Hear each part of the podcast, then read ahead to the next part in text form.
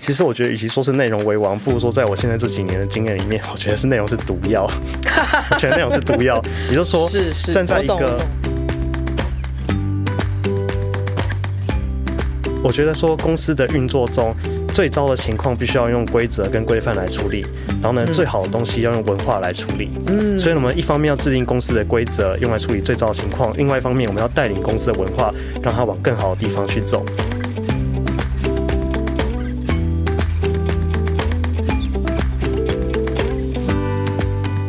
呃，大家好，欢迎收听周休三日。嗯、呃，我们这几集是一系列的餐饮主题。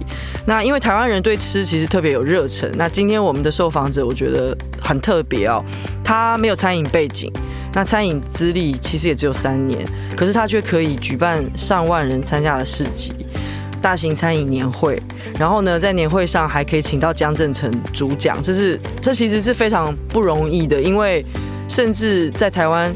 有成立已经二三十年的知名杂志都不见得可以真的请到江振成，所以呃，我很好奇他的工作哲学、工作方式，他怎么带领团队，还有我们周休三日节目最在意的一点，他的生活有没有品质？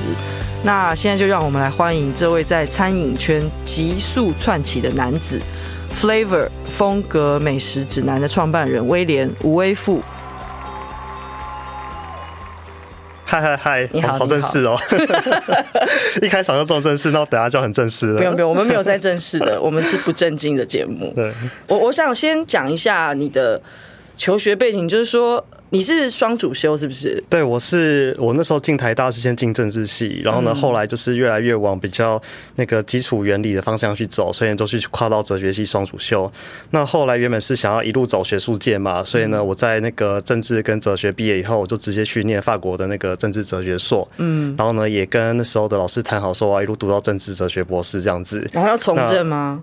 没有，那时候想是说，就是在法国 run 完嘛，那就看说到时候去找个台湾的教职，理想上啦，找一个台湾的教职，所以就是打算是一路在学院里面待到死。嗯对。嗯那后来的话是，其实你们都知道，说读学术界就是一个你会。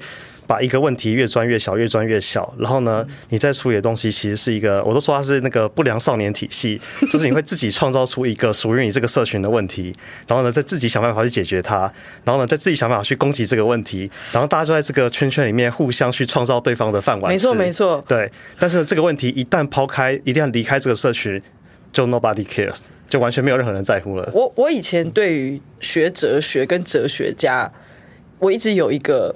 我自己个人的偏见，就是我觉得哲学家都很不负责任。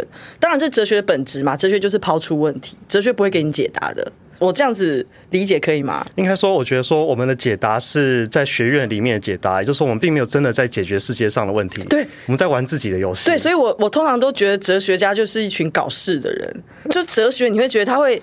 他会把你这整个社会、整个地球、整个人类好多问题都挖出来以后，就抛在你面前，然后提出所有的问题跟他们的论述，然后你你自己就在家里想半天，然后就纠结在一起，就觉得说：天啊，原来人生有这么多问题。然后哲学家就是。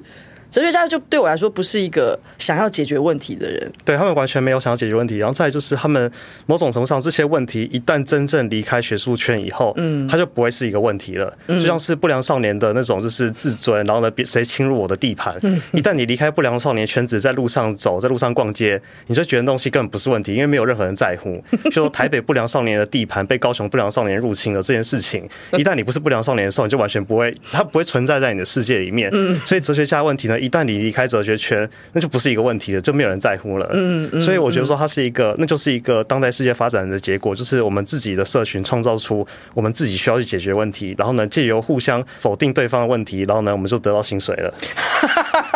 所以哲学是同温层很厚。以及一群骗子吗？我应该说，我就觉得它就是一个，它就是一个独立的领域，嗯嗯、它里面的规则跟其他的地方都完全不一样。嗯、就像是不良少年，他们也会有自己的规则，他们讲话的方式外面人听不懂，就是所谓的黑话。嗯、那哲学家最就会讲黑话，他们那些概念名词全部都是黑话，嗯、开口就是黑话。嗯、那这些黑话呢，一旦离开那个圈子，就只是听起来就是在公然笑的感觉。嗯、对，所以我觉得它就是一个很封闭的地方。嗯、那这种东西就会让你想要处理的东西会变得越来越越小，嗯，然后呢，你要突破的东西会变得越来越小。所以我那时候在法国也是因为这个样子，就变成说我感觉到自己在里面钻，然后钻不出去。嗯，那后来我就觉得说，我就跟我老师说，想要去做一点，就是那时候年轻热血，然后呢，不知天高地厚，太过愚蠢，所以就决定跟老师说，我要回台湾做一点有影响力的事情。然后我才会那时候才回来创业，呃，这东西就是我人生中犯过最大的错误。那可是因为我们再回过去一点，就是说你那时候去法国，你说你是念政治哲学嘛？对，那是念硕士，我是念硕班，念念硕士。但后来你有拿到学位回来吗？呃，有拿到学位回来。然后呢，那时候是我正要进博班，然后呢，我的老师说他可以收我当那个就是博士生嘛，所以我就开始写那个论文大纲，然后越写越觉得自己。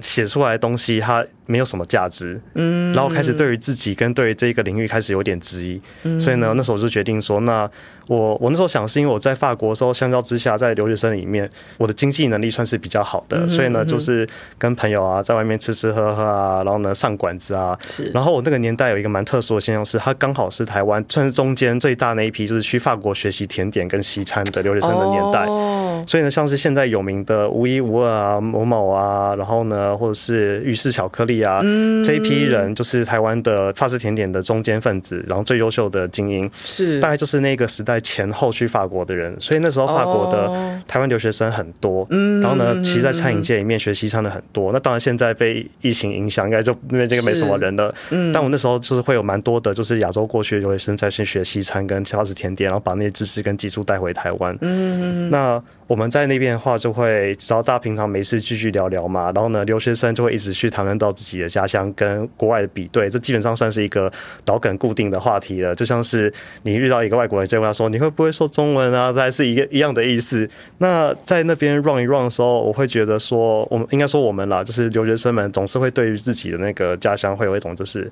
怎么会是这个样子？因为我们看到了欧洲，我们看到了其他人怎么去玩的，我们看到对方的消费者、厨师体系，那多多少少你会升起一种就是，那我也要做点什么的感觉。是，然后你就会被这个感觉骗了，你就会以为自己真的可以做点什么。哦，这样子我就理解，因为我对你的理解就是说，你你原本其实你的 flavor 是叫做 Eatpire，对，没错。对，那我的理解就是，你是一个有能力策展做餐饮活动，以及你的平台提供的服务，还有你希望你是一个传递讯息跟制作自制内容的媒体功能。对，没有错。我一开始回来创，就是一开始是 Eatpire 的时候，就是你看它是从 Empire 去改变过去的组合字嘛。嗯、那当然，这个字被我放弃的原因，主要是因为它不好被辨认。嗯，那我那时候成立这间公司的时候，其实他的想法很简单，就是假设一下，我从法国回来，然后呢，我看到法国或欧洲的那个餐饮界市场生态长的一个样子，然后我想要去。把这个复制，尽可能让台湾往那个地方去发展，所以我需要影响的一件事情，就是所谓的消费，也就是说，我想引导大众的资本往某个地方去流动。那做这件事情的情况下，我就想说，那我怎么做这件事情呢？那我的第一个想法是我成立一个评论网站，那时候还是爱评网还存在的时候，嗯，然后台湾州最有影响力的人是布洛克们。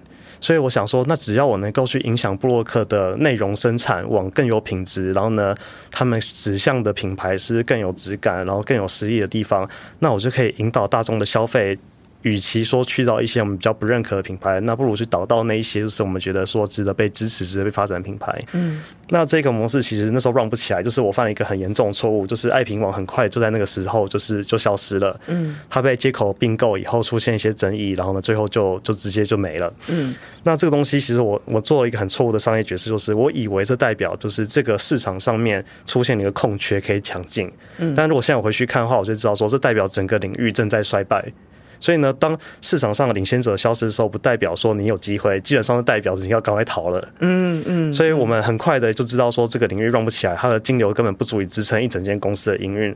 所以呢，我就遇到第二个问题，就是好，那如果我还想要继续影响这个消费，那我该怎么做？我不能靠布洛克方式来做了，那我就只好自己来。所以呢，我们就把自己转型成一间具有策展能力的网络媒体。一方面，我们在网络上面自己去创造我们觉得好的内容跟资讯，然后呢，去介绍我们喜欢品牌。那另外一方面，我们只有直接动员实体上面能力，直接把消费带到我们想要集中去的地方。所以后来才把现在这个模式稳定下来。嗯。所以 Flavor 跟 Eatpire 最大的差别只是名称的不一样而已吗？我觉得是名称的不一样没有错，因为我当初换这个名字的时候，主要思考两点，就是组合字在台湾其实不容易被辨认，就是不要高估大家的英文能力，然后呢，不要高估大家看到这个字以后可以理解它是什么意思。像很多人就跟他说那个 it it it 屁嘞是什么东西，我说什么屁嘞，你才屁嘞啦，对，所以这是一方面是一个商业上的原因，那另外一方面也许也标志着就是我们跟之前的模式很彻底的区分开来了，因为当时候成立一派的时候，它的构思是一个更为大众化，然后呢更为活泼、平价的品牌印象。但是呢，因为我们的商业模式的改变，我们必须把我们品牌印象制定成就是更精致，然后呢更直接，然后我觉得说这是只能够直接表达我们注重的是什么事情的一个名称。嗯，那我先解释一下，原本我想 flavor 大家就知道嘛，都是就是风味嘛，F L A V O R。然后我们刚刚威廉讲的那个什么屁啦，它其实本来是一个复合字啦，就是 empire。E M P I R E 加上 eat 就是 eat，然后 P I R E。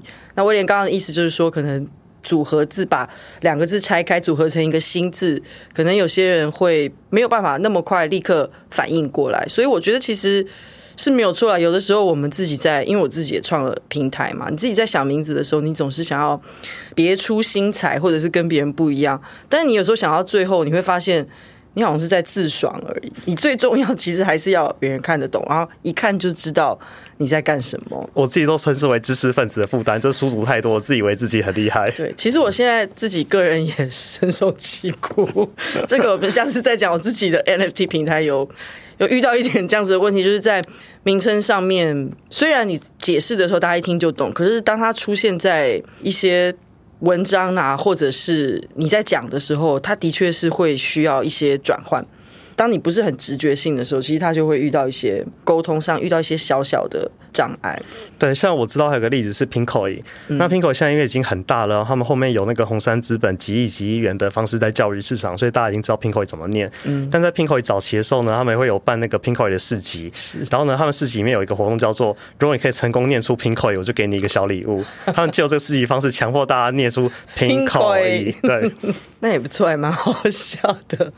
我现在讲，你从 Eatpie 过渡到现在的 Flavor，你从刚开始创立到现在是多久时间了？我其实创业应该已经三年了，嗯、差不多三年的时间。嗯、那我的第一年就是在 run 那个评论网站模式，嗯，嗯，那我大概是到一年半之后才确立现在就是媒体商策展的商业模式。嗯哼，那我们大概聊一下你做过的活动，我相信讲了以后大家应该就会更有印象，知道说哦，或者。我相信，说不定有现在正在听的听众，其实也有去过你的活动。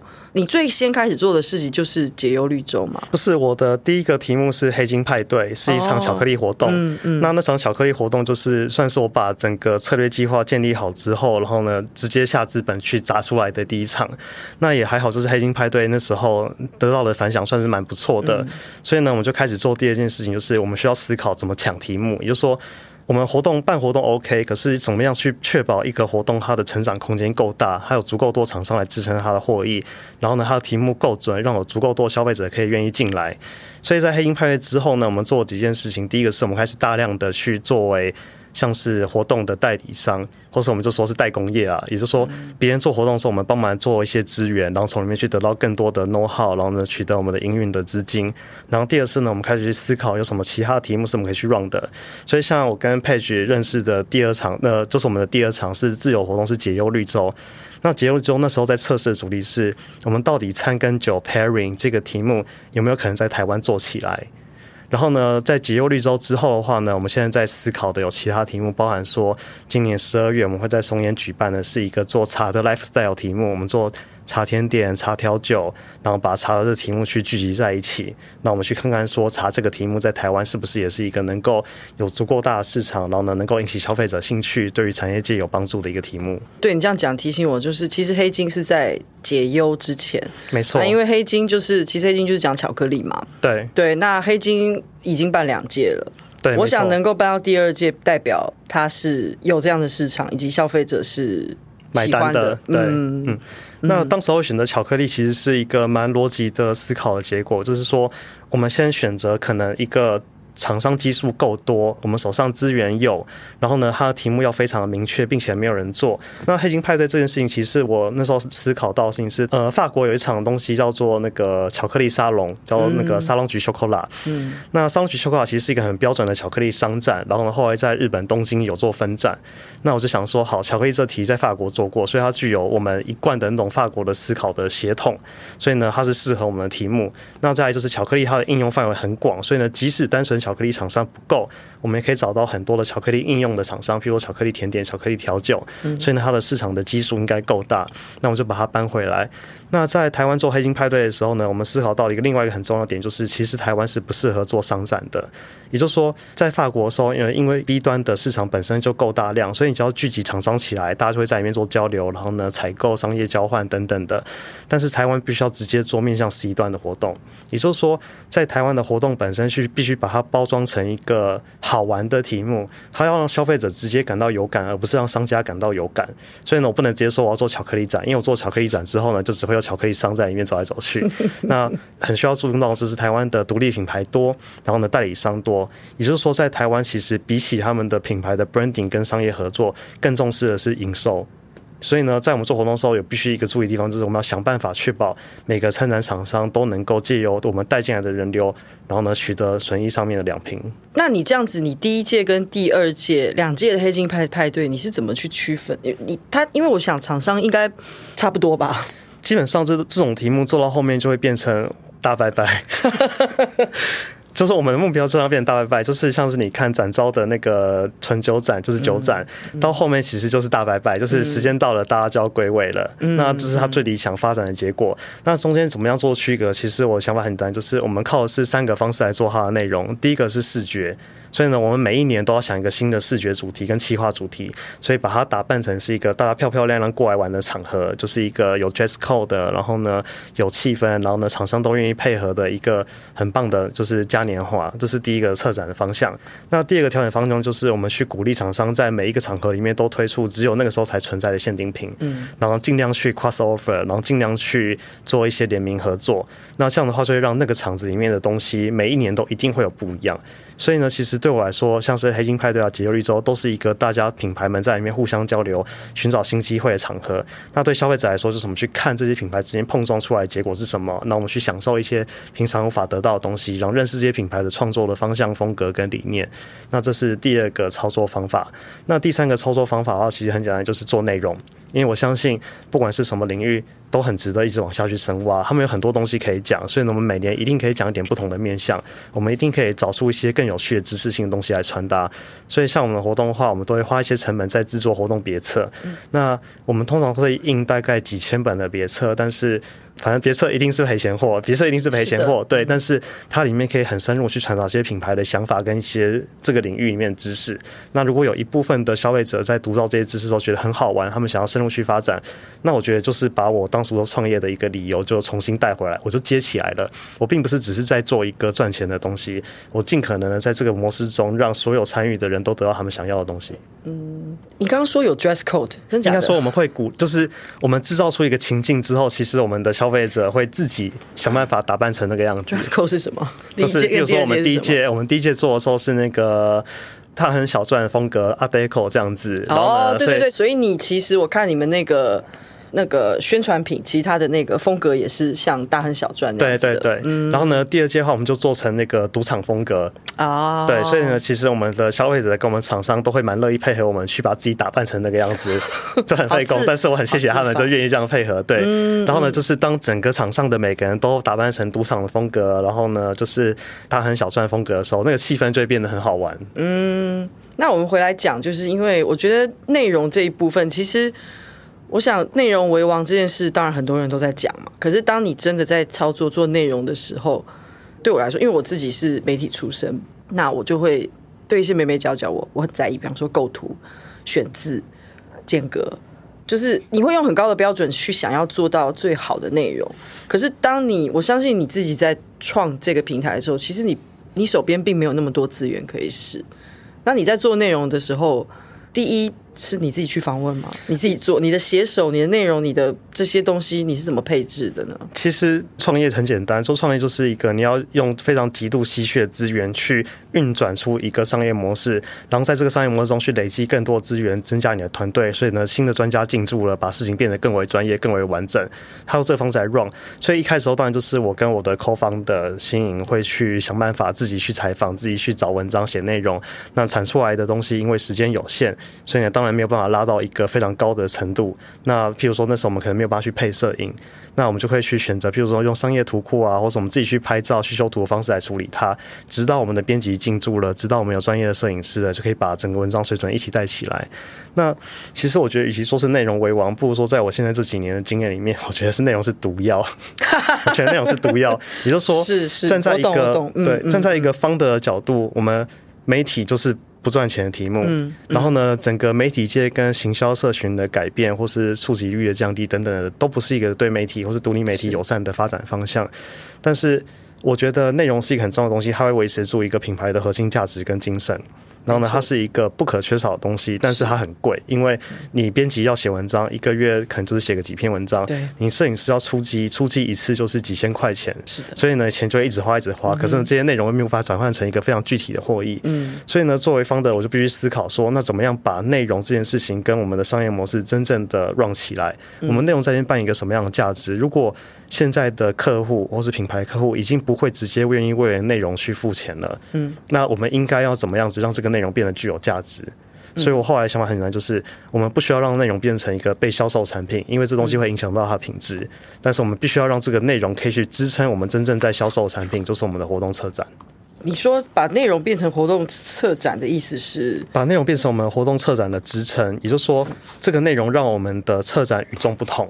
然后这个内容让我们的厂商愿意相信我们、信赖我们进来我们的活动上面，因为他知道说我们会重视他们，好好的为他们介绍。嗯，然后知道说我们传达出来的资讯是符合他们想要表达的事情嗯。所以呢，我们会建立起一个具有信赖感的策展跟社群。嗯，但是内容本身就不会直接是我们销售的产品，因为像我就会跟我的团队说，在这个时代，就是媒体客户会花十几万元去买别人写文章吗？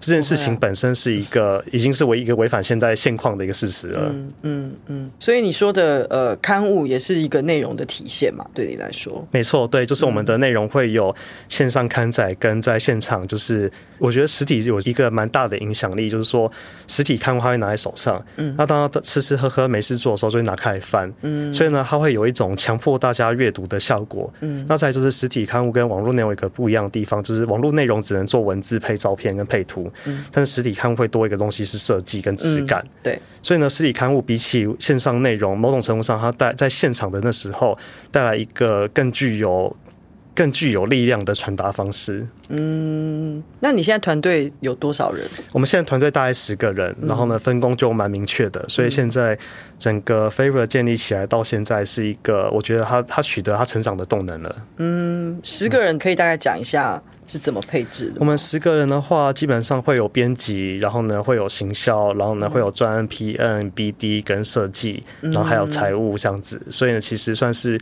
公司中的几个不同的面向都有专门人在负责。嗯，那对我们来说，行销。会是一个比较重要的地方，是因为我们在做活动策展嘛。那它的首要目标就是怎么样把这个 project 建立起来，然后怎么样让它 reach 到厂商会想要带进来的 TA。嗯，所以像是广告投放啊、数据啊，然后呢，就是这一部分的操作会是我们团队中很重要的一部分。所以当然我们的行销 team 就会变得比较大一点。嗯，那你的 team member 都是年轻人吧？呃，其实 team member 呃，应该说一半一半。一半大概是跟我的年纪差不多，所以我们有共同的语言，我们很好沟通，然后呢经验丰富。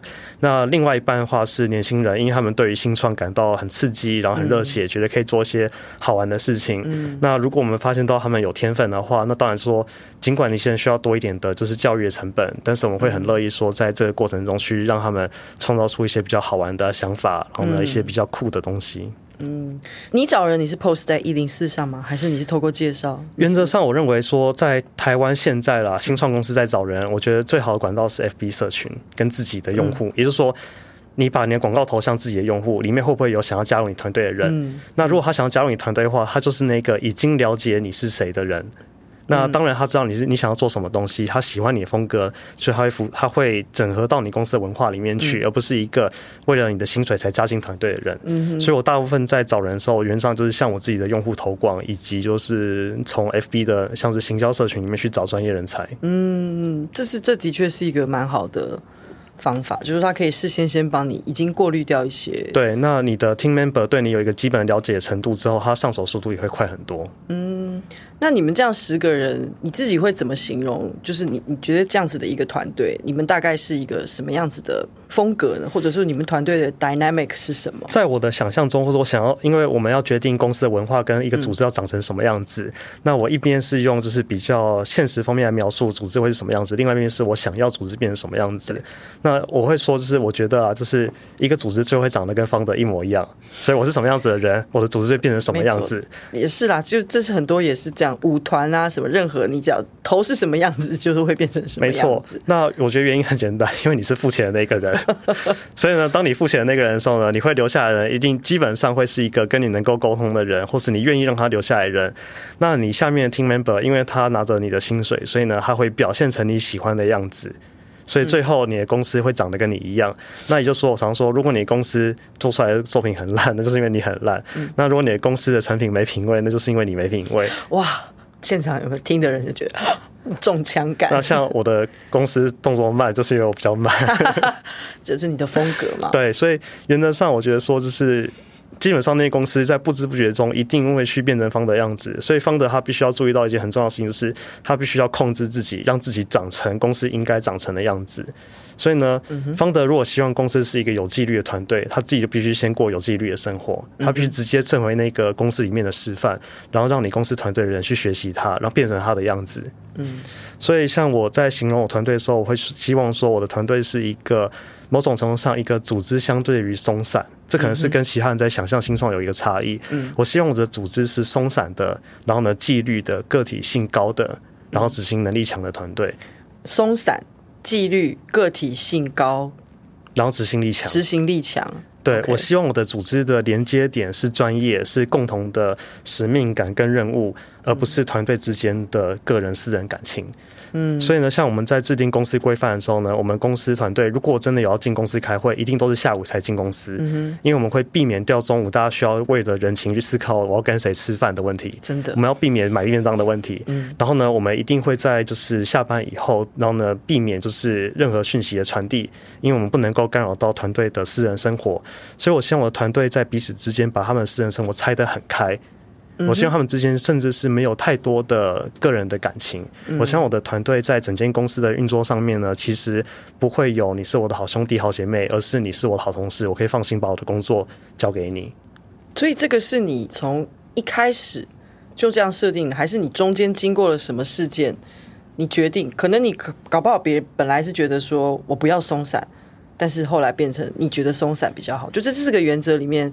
是你一开始就很知道的吗？其实这是我一开始就很知道的，因为这是一个我自己起管理团队起来很舒服的一个风格，因为它适合我，因为我就是一个个体性强，然后呢，我有我自己的节奏，但是我非常的有纪律，然后呢，我的执行能力很好的这样子一个人，所以我希望我的团队长得像我。嗯，那当然中间在管理团队的过程中，我们需要去考虑到很多不同的面向，就是譬如说怎么样修正团队之间相处的方式。嗯，因为如果太过松散的话，那一个组织就会完全的消散，因为每个人各是做自己的事情，无法对接起来，所以呢，我们就需要思考说，那我要怎么样控制团队之间的交流？是像我们现在的话，我们每个礼拜一在开完例会之后，我们就会那个时间对我来说就是一个大家比较放松工作的时候，其实它会成为一种 team building。嗯，但是呢，我就从来不会去要求我的团队在下班以后来聚餐，因为那就是占用他们的私人时间，所以我就要控制说，团队在专业上面能够维持一个友好的关系，然后呢，这东西他们彼此之间会产生信赖感。但是呢，下班的私人生活仍然可以完全拆分的很开。所以你除了你，你们是两个 co-founder 嘛？对，没错。其他八个都是是等于是雇员嘛？对，是员工。你们这样子 run 下来的话，这现在这十个人是都没有换过吗？还是中间你们的人员的？中间其实换过蛮多的，因为我必须说，就是新创在成立的过程中会遇到很多的困难。是。那两个困难，一个是钱，一个是人。嗯。嗯，那十之八九这两个困难是最难解决的，所以我团队其实重组了好几次。嗯。那现在的团队应该是一个比较稳定的团队，是一个我很有信心的团队。但是我们在尝试商业模式的过程中，会有遇到很多问题。譬如说，当时候我成立评论网站，然后呢，我投资很多在工程师、工程团队上面，甚至我自己也把自己变成了一个工程师。那就是为了说，因为我们想做的是网络产业。对。那网络产业那时候的最少我们的商业模式打不通，所以呢，后来我们决定把所有的资源灌到实体活动上面。嗯。那这时候我们那时候为了网络产业这个原因进来团队，就会感觉到这不是他们想要做的事情。他会感觉到他们跟公司的营运方向有冲突，那就会出现第一个问题。那再的话，我们在中间这两年遇上疫情，疫情其实是一个对于实体营运伤害非常非常大的事情，而且它时间拉得很长。嗯，所以我们在这两年营运过程中，基本上一年里面我们只有半年可以做点事情，其他半年我们都是被三级警戒跟疫情封锁住的。嗯哼。那这个时候呢，我们就必须调整公司的财务体质，然后呢，我们去思考说公司要做什么事情，从哪个地方取得获益。那这东西也会造成一些团队不安，所以这东西可能并不是一个我很适合去作为一个执行长很社区讲的事情。但是我们必须很诚实的说，就是一个团队它是一定会变动的，然后尤其是遇到比较大的事情的过程中，它就是一定会改变。嗯，那我们的工作就是怎么样子去找到新的适合的人，怎么样重新把他们凝聚在一起，怎么样在公司改变政策之后呢，让他们跟着我们一起去往新的方向走。嗯哼哼哼哼哼。假如今天我应征去你们公司。然后，因为一般以前旧式的公司就会有什么新生训练，你要填一些什么东西啊？然后，像以前我去某商业型的周刊，很严谨，啊面试好几次，然后你还要做心理测验，他就会画象限给你，告诉你是在哪个象限里面。那对你来说，好复杂。所以你尽量你在招聘员工的时候，第一你说，因为你就是从你原有既有的社群跟你的受众里面去找，是可能有适合跟你一起工作的人。所以其实。在这样子的状况之下来的人，你觉得大概有多少？百分之三十、四十已经是可以在你的公司文化里面，至少是有三十到四十的程度是比较。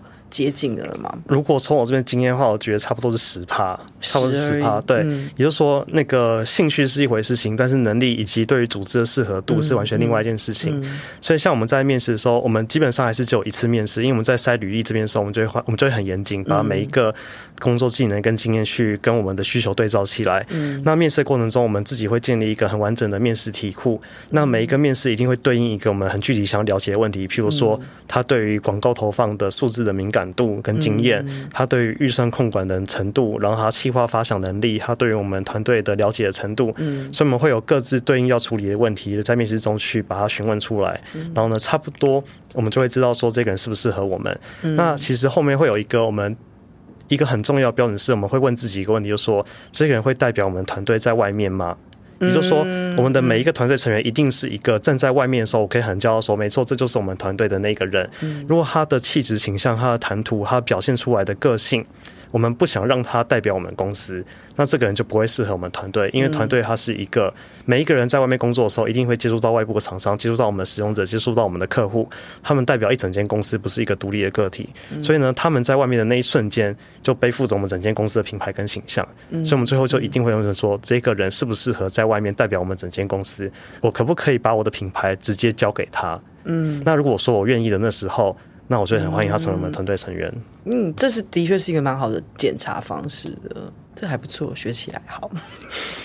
那因为很巧，就是说那时候我在跟威廉说我想要访问他的时候，我就告诉他我们节目的名称，然后他就立刻告诉我说：“哎，我们公司也就是正正式实施周休三日。”就是你们是什么时候开始做，然后现在这样 run 下来，以及你为什么会想要决定这样做？好，我会决定这个周休三日的政策，其实有一些理由。然后呢，它实施的时候大概是从今年开始，今年初开始。嗯、那它实施的理由其实蛮复杂的。第一个是今年初的时候，我们又再次遇到就是疫情又炸开来了，嗯嗯，所以呢，团队会当然多多少少会不安。所以呢，我需要想到一个方式来稳定团队的心情。嗯，然后呢，因为我们是实体运，所以我们在那个时候大概是有五六个以上的计划直接受到疫情的影响而取消，所以呢，公司的 loading 会大幅度的降低。突然之间大家不知道干嘛，嗯、那我不想让大家陷入一个就是这样子的恐慌里面，所以我就决定说，那好，我们把礼拜三这个东西独立出来，然后我称礼拜三为小周末。嗯、那小周末的意思就是大家可以就是其实就是放假，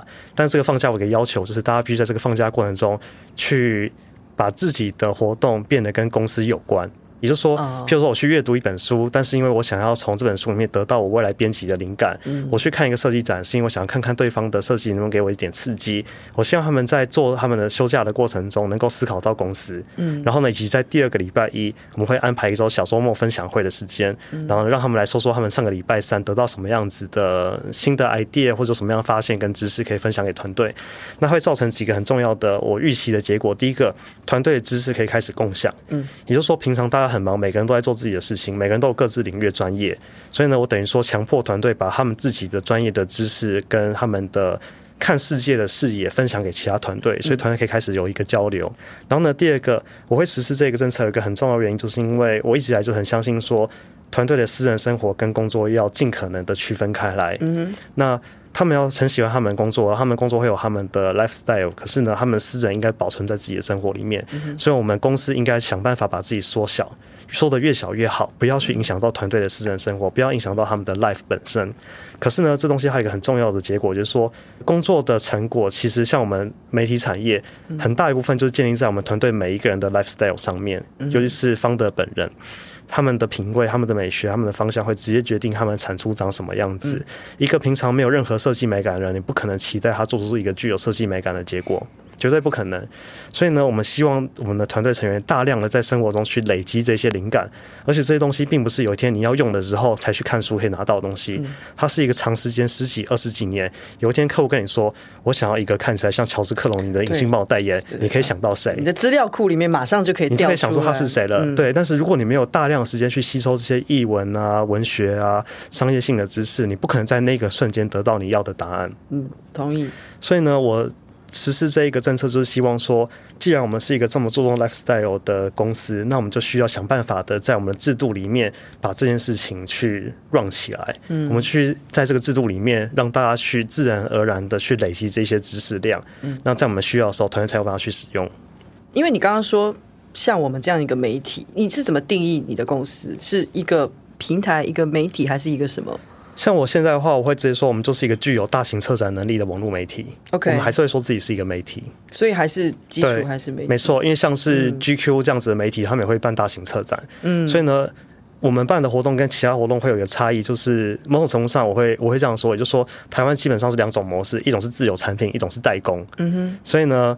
我们就是有自有产品的媒体，就是媒体办活动企划，然后我们也会做代工，所以我们帮别人的活动去做一些执行。哦，理解理解，懂懂懂。那我想回来问你一件事，是说，因为你是读哲学、读政治，那像这样子的学习背景，跟你现在在工作，你自己觉得有什么？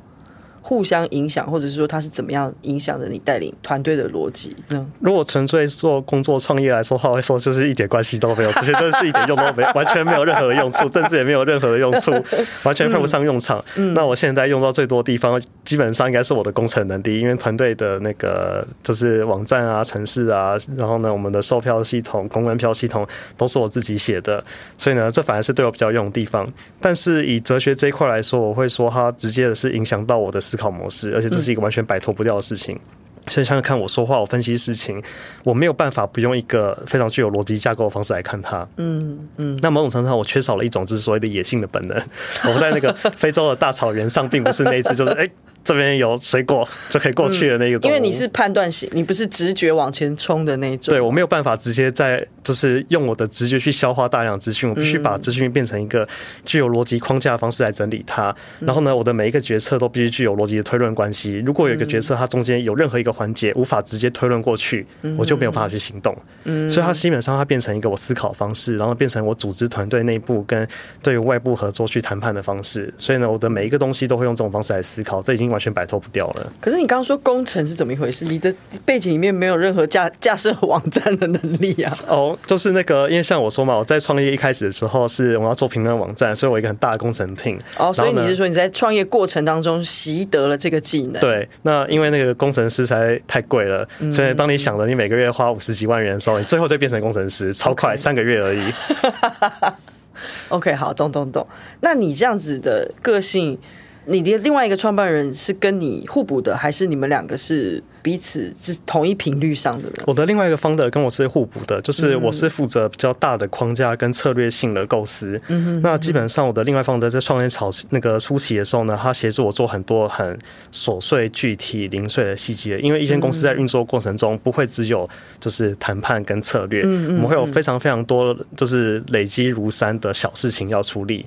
那我并不是一个非常细心的人，所以他会帮我 cover 这一部分，就是比较小的事情，那让公司可以。顺利的去运转起来。简单的说，我觉得我的工作是决定这艘船要往哪里开，嗯。然后呢，怎么样避开一些重要危险，然后呢，如果有钱的时候，船要优先买哪一个设备。嗯，那我的 co-founder 会帮助我去维运船上的每一个细节，譬如说我们的马达是不是油快不够了，嗯，那以及说是不是前面可能会有一个呃小转弯的地方，我们需要去注意一下。嗯，然后呢，我们的船是不是某个地方的玻璃已经太脏，要把它擦一擦，然后呢，招聘新的水手了，他会负责把这部分的营运做好。好，那我才可以放心的把船开到一个适合他的地方。嗯，回到你刚刚说你的团队，你希望把公司缩得很小，然后你希望大家是纯粹的，就是在工作上的专业的关系，不要有摄入太多兄弟姐妹的情谊、情情感跟情谊。那你刚刚说的工作跟生活分很开的这件事情，因为这就回到其实我们自己周休三日这个节目的算是核心价值之一啦。就是说，因为我想，呃，work-life balance 就是工作跟生活所谓的平衡这样子的观念，其实已经大家讨论很久了。那以前你可能大家讲到工作跟生活所谓要平衡，你第一个会想到就是说你要分很开。就说，因为我工作的时候就是工作，然后我休息的时候就是休息。谁也别想打电话给我。对对对，可是因为我自己，我会比较信仰的是所谓的 life 跟 work，它是一个 integration，就是说工作跟生活是整合的。为什么会这样讲？是因为不管是因为疫情，或者是说，甚至我觉得，如果不是疫情，或许人类在工作的模式跟形态上面，应该也会产生一些变化。那因为个人个体户工作的越来越多嘛，所以你要怎么把工作跟生活分开这件事情，其实怎么分开呢？以前分开最容易的是场地的分开。那所以所谓的 work life 的 integration 是说你的整合，当你的工作跟生活好像界限越来越模糊的时候，甚至你你大部分的时间可能你是在家里工作，或者是在一个不太像是工作场所的地方在工作的时候，那工作跟生活到底你是怎么去？调配跟你所谓的工作生活分很开的这件事情，是它就是 work life 的 balance 吗？还是你觉得它是一个 integration 整合？我觉得是这样子的，就是像我们团队内部的话，是只有礼拜一的下午要进公司开会，因为那是一个 team building 的时候，是一大家交流的时候。嗯、然后呢，而且公司有大量的沟通，有些一定是要面对面才有办法处理它。那剩下周二到周五，原则上就是开放大家就是远端工作，然后他们可以专心做自己的执行的事情，然后呢，不需要受到太多同事跟办公室环境干扰，可以免除通行的时间。那我觉得说，以那个 work-life balance 跟 work-life 的 integration 这两个概念来说话，我给自己想法是 balance 是一个低标。你就说，我们作为管理者在制定公司规范的时候呢，我们的 SOP 的目标通常都是用来解决最糟的状况。嗯，也就是说，我觉得说公司的运作中最糟的情况，必须要用规则跟规范来处理。然后呢，最好的东西要用文化来处理。嗯，所以我们一方面要制定公司的规则，用来处理最糟的情况；另外一方面，我们要带领公司的文化，让它往更好的地方去走。所以我觉得 work-life balance 就是当我把工作跟生活在为了团队帮他们拆得很开，让他们不用顾虑到公司，然后不用顾虑到同事，已经有一个最好可以保护自己的一个分界点之后呢，我们才可以去做第二件事情，就是我们的 work 中要怎么有 life，也就是说，他们工作要如何让他们有生活感，那是我们的管理者的工作。就是说，我们怎么样让这间公司变成是一个他们开心的、愿意付出的、从里面得到收获的、感到刺激的地方。因为也许你的公司超烂，就是东西一点都不好玩，一点都不刺激，看到老板人就讨厌，然后有够无聊的，对。所以呢，怎么样把公司变成一个这样子的地方，是我们管理者的工作，不是他们的责任。嗯。第二个，怎么样子让他们的生活中会一直去寻找工作灵感，然后呢，得到工作上面刺激，那就像是我们实施我们的周休三日一样，就是这是一个团队文化养成的习惯。当他们在每个礼拜三的时候呢，回到回去自己去看展览、去阅读，会思考到一些他们手上专案有关的资讯的时候，他们很自然的在每一个时刻都会想到说：“哎，这个东西可能很好玩，未来有一天会用到，嗯，他们会很自然的把它记起来，然后呢，当他们在喝茶会想说，哎，这个茶品牌不知道是什么品牌，也许未来我们可以去跟他讨论看看。嗯、所以我觉得说，只要我们把规范跟文化这两件事情拆开来，然后各自给他们一个非常好的任务上面的定义，嗯，那我们就去针对这两个事情来做，借由规范把 work-life balance 做好，然后借由文化把这两边重新整合在一起，然后呢，嗯、他们不用担心说这两个没有做好的情况下。所以我会搞成一团糟。我觉得听起来很梦幻。我说很梦幻，是因为我觉得你刚刚说的那个星期三分享这件事，我其实觉得很棒。可是通常像这样子的分享，因为有的时候，比方说像我我们自己啊，我的平台，我的平台里面有很工程技术背景的人，然后也有是很艺术。可能是比较或者是比较浪漫型的人，那我们也曾经想过说我们要举办一个这样的分享，但因为就很忙，大家就一直没执行这件事情。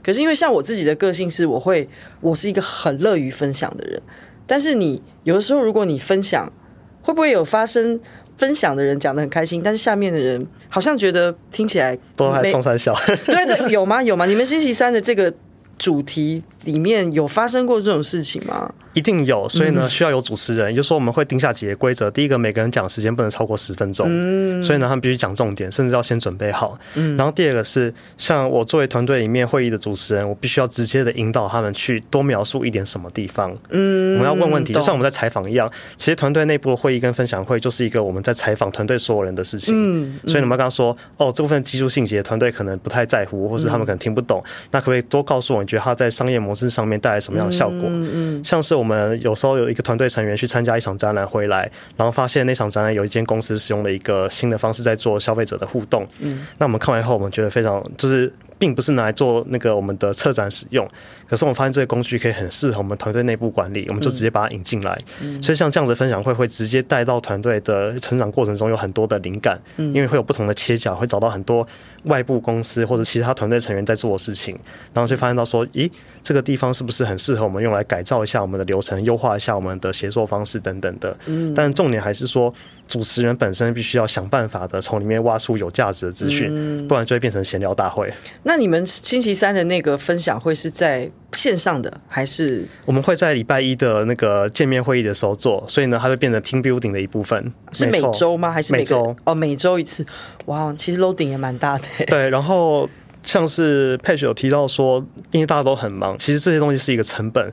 那像我们在管理团队过程中，会思考有些东西是所谓公司必要的浪费，就它一定会是一个浪费，因为他们在分享的过程中，他们在放假过程中，薪水还是必须付出去。对。但是你就要去思考说，这样子的浪费对于公司整体来说是不是有价值的？因为我们要为投资人负责。是。那所以像是我们在定这个小周末分享的时候，我们也建立一个很好的默契，就是我跟团队说。一旦是专案负担的 loading 过大的时候，就请大家自动归位。嗯，所以呢，像那个我们现在最近在执行那个一个比较大型的专案，嗯，那团队的非常的忙，然后时间不够情况下，团队就会自动的把礼拜三重新变成他们的工作日。嗯，那一旦专案 loading 再降下来之后呢，我们就会判断一下，然后呢，重新让大家再重新变成说有多一天的时间可以去把自己放松，调整好自己的节奏。嗯，因为我发现，就是说任何一个团队总是会有一个现象，就是说大家都会觉得说，哦，我们来。比方说创一个群组，大家可以把薪资丢在里面，没有啦，到最后大家就是连接一直丢，可是根本不会有人看，对，对吧？完全不会有人看。所以我会觉得，就是分享会这件事，就是说，我觉得是很好，只是说，就像你刚刚讲的，他那个分享的形式，第一，他不是闲聊，因为闲聊很有可能就是。有一个人就讲了半小时，对，或者就浪费时间，对，没有传达真正的知识或灵感。嗯，所以他还是需要经过一些设计跟编排，然后一些引导，他才可以有效的产出跟分享。对，没错，才有办法执行下去。嗯，所以呢，会议主持人在每场会议里面对我来说是一个非常重要存在，因为他必须要把不必要资讯给卡掉，嗯，然后呢，引导里面每一个发言人去讲出具有价值的资讯，嗯，然后甚至是借由他丰富的知识的底蕴去统整，然后甚至去说出一些 feedback。让分享人感觉到他的东西，他的分享具有价值，然后呢，甚至是引导他说，你是不是可以往某个地方继续思考，得到点新的资讯？那这样子，这个分享会才会产生真正的知识交流的价值。那你们是主持人轮流，对不对？目前主持人全部都是我。真的假的？你为什么不让他们练习？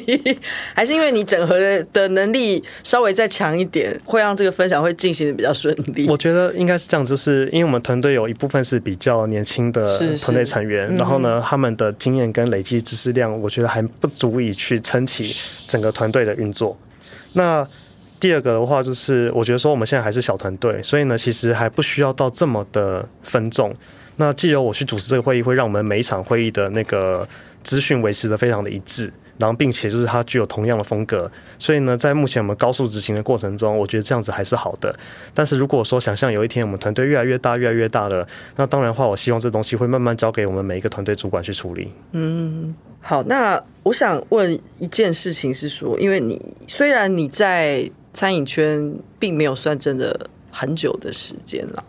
但是我想，你一定对台湾餐饮的生态有一些观察嘛？你自己，我我我我不敢说你最想改变的是什么，因为我觉得讲改变这个词有一点太太大了，太大了，太大了。所以应该是说，先从你最关心的事情，跟你最想要去摄入吧。我们先讲你最关心的是什么好了。这个台湾整个餐饮圈里面，不管是我做评论、做内容，还是我做实体策展，其实我在想，其实都是同一件事情，嗯、也就是说。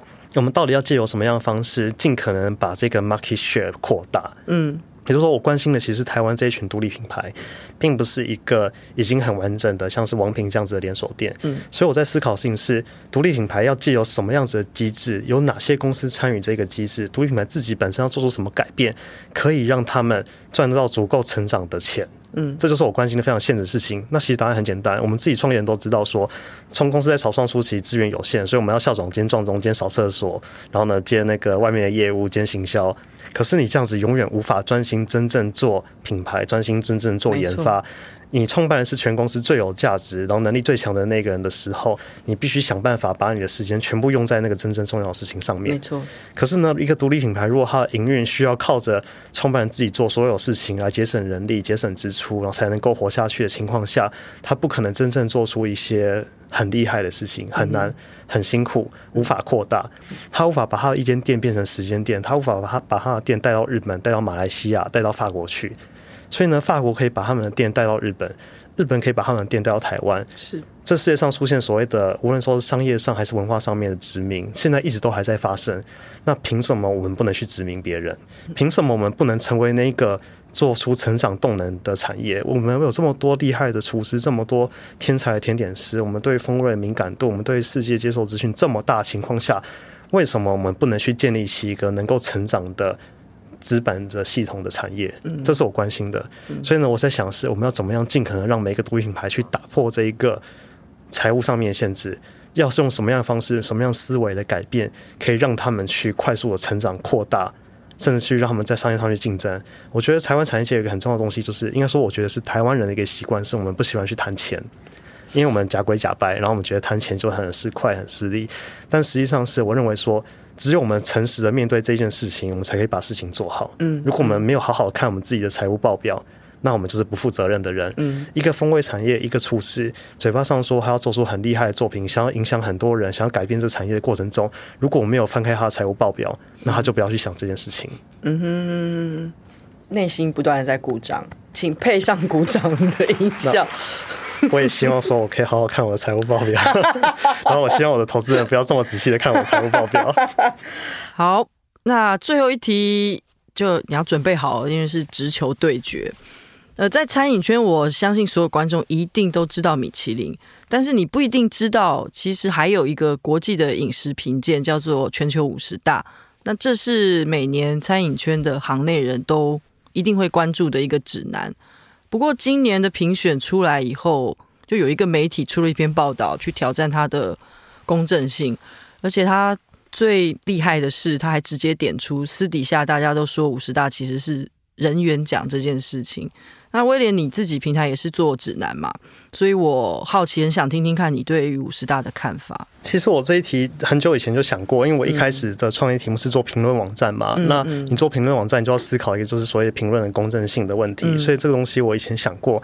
那后来我得到的答案其实很简单，就是任何的评价、排名、评鉴指南，本质上就是不可避免，一定是片面的。嗯哼。所以呢，所有批评五十大的问题，都可以拿去批评米其林，也可以去批评 GN，也可以批评，比如说台湾做的五百盘等等的。嗯。那其实原因很简单，因为我们饮食的东西归根结底就是一个我们的，其实就是 lifestyle，就是 lifestyle。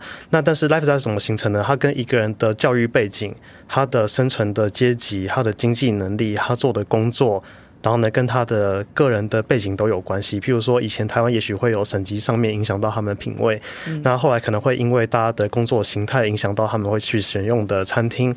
那可能因为他们身处的业界，对于餐厅的熟悉度会有所差异。像是我们作为媒体产业从业人员，我们对于餐厅的了解受到资讯的影响，绝对不同于其他一般的消费者，这是不可避免的事情。嗯、那一个出生在富豪之家的人，跟一个在蓝领阶级的人，他们喜欢的味道，小时候的味道一定会不一样。嗯，所以呢，所有的本质 lifestyle 一定是片面的。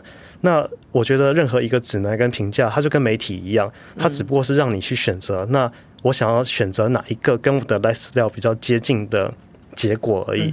譬如说，像如果你是一个法国白人男性布尔乔亚阶级，那你没有任何理由，你就是看米其林，米其林，你就是看米其林。那如果是一个美国超级有钱人，然后身边一堆流行辣妹，就去看五十大，这没有什么任何的问题。嗯嗯嗯。那我是潮男，我去看 GQ。然后呢，我是年轻的大学生，我可能去看 Pop Daily 或是牛新闻。嗯。那如果我喜欢时尚，我对于精致奢侈品有兴趣。那我会去看 Vogue，嗯，所以呢，当我的这些我是什么样子这个人事情，本来就会影响到我想要参考什么样子的评鉴，参考什么样子的媒体。那我们会因此说 GQ 是偏颇的吗？我们会说牛新闻是偏颇吗？其实不会。嗯，那我们怎么会因此而说五十大跟米其林是偏颇的？嗯，因为他们本质上其实就是只是扮演一个媒体的角色，只不过这个媒体他们的工作比较简单，只需要列出几条就好了，对吧？像我们需要写这么多字。所以你你觉得就一个消费者来讲，所以就变成是说其实。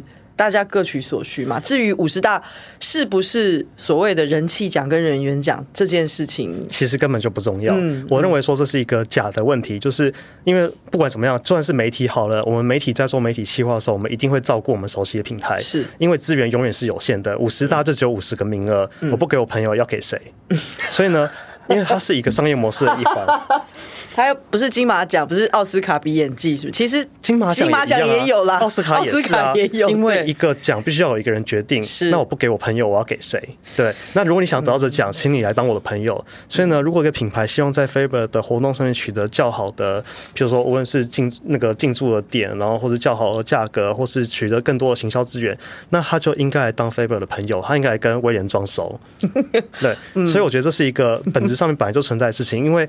我们就是在做商业模式，我们在做商业活动，嗯，所以呢，商业活动最重最重要的事情就是我们要做所谓的利益分配。嗯，第一个我们要分配自己的利益，我们的利益必须能够让我们去把我们想要发挥影响力做出来，所以我们必须要获益。第二个事情是，借由这样子的利益分配，我们去形成一个属于我们自己的系统，而这个系统会影响到那些我们想要影响的人，因为我们想要达到目标。所以不管五十大当初是。是要服务谁？问是服务他的 sponsor，服务餐厅，还是服务里面的评审？嗯，他总是有一个目标。对，而为了这个目标，他必须要做出一些相对应的行动，所以他一定会形成一个这样的系统。嗯，那我觉得并不是说是消费者因为自己是谁而选择什么样子的指南或媒体，而是当他们是那样子的人时候，他们自然，自然会被吸引过去，会被吸引过去，他们就会觉得那东西很棒，他们觉得很喜欢，他们会去看。嗯，所以那只是一个结果。我觉得，甚至在消费者去看这些东西的过程中，并不会存在所谓的选择。那个选选择是不是选择下的选择，而是一个自然的。对，它是自然发生的过程，就像是一个，如果你在法国并不是那个白人布尔乔亚男性，你可能是一个比较贫穷的黑人，然后呢，那你其实你评选跟你一点关系都没有关系，而且你甚至不会去听到米其林这三个字，是是，因为你的生活跟他无关，你的生活会有另外一群好朋友去吃你们想吃的东西，然后呢，你们会有自己的社群，然后呢，有一些可以参考的 KOL 的意见等等的，它会发生在你的生活中，而你不会特别跳出来说，有一天我想找一个世界上最公正的指南，那。最后可能只会找到圣经而已。果然，哲学思考逻辑的方式就跟我们这种好事者是不一样，因为是 因为我看太多，发现就是要吃的东西太多又没有钱，所以就算了，决定给每个人各打五十大板。嗯嗯嗯，所以你说你现在是手边有一个跟媒体合作的一个餐饮的活动，然后接下来最大的就是十二月的十二月就会是我们自己的场，那我们就会做就是茶甜点、茶调酒、茶叶品牌这样子的 lifestyle，嗯，那我们会打造出一个就是充满茶叶幻想的奇幻小岛，里面会有很多奇妙的茶小生物啊、器具啊，像这样子的气氛。茶小生物是什么东西？可能发酵后长出来的那只虫。那那这样子也是会有 dress code 是不是？我就不知道，到时候就交给我们的企划厅，因为我现在在忙别的事情。嗯，嗯，OK，十二月大概是什么时候？我们会在我看一下哦，应该是在十二月初吧，然后在松烟那边。嗯，哦，十二月二号到四号啦，五六日。OK OK, okay。我最后一个问题是，黑金派对这样子两场下来。人次大概是，我们大概每一场会落在一万多人，大概是一万到一万五千人之间。黑金是几天？三天，也是三天，三天时间，总共这样子。对，那礼拜五基本上我们是用来做业内的交流的，所以不会期待礼拜五太多的一般消费者。嗯，那主要的消费者会集中在六日两天过来，那算下来的话，差不多是落在就是一万到一万五千人之间。那很多哎、欸，其实蛮多的，所以我们二零二三就希望去到一个更大的场地去举办。嗯，很期待，期待，谢谢。因为前几次的活动我都错过了，但是查的这个我一定会供逢其身。没问题，到时候再邀请人来。好的，谢谢你威廉，谢谢。不会不会，很开心跟你们聊聊。谢谢。尴尬尴尬，那个制作人，我一定要念这一段吗？好，如果你喜欢今天的对谈，欢迎在 Apple Podcast、Spotify 或各大收听平台订阅周休三日，更欢迎给我们五颗星，留下你收听后的感想和我们互动。大家下期见喽！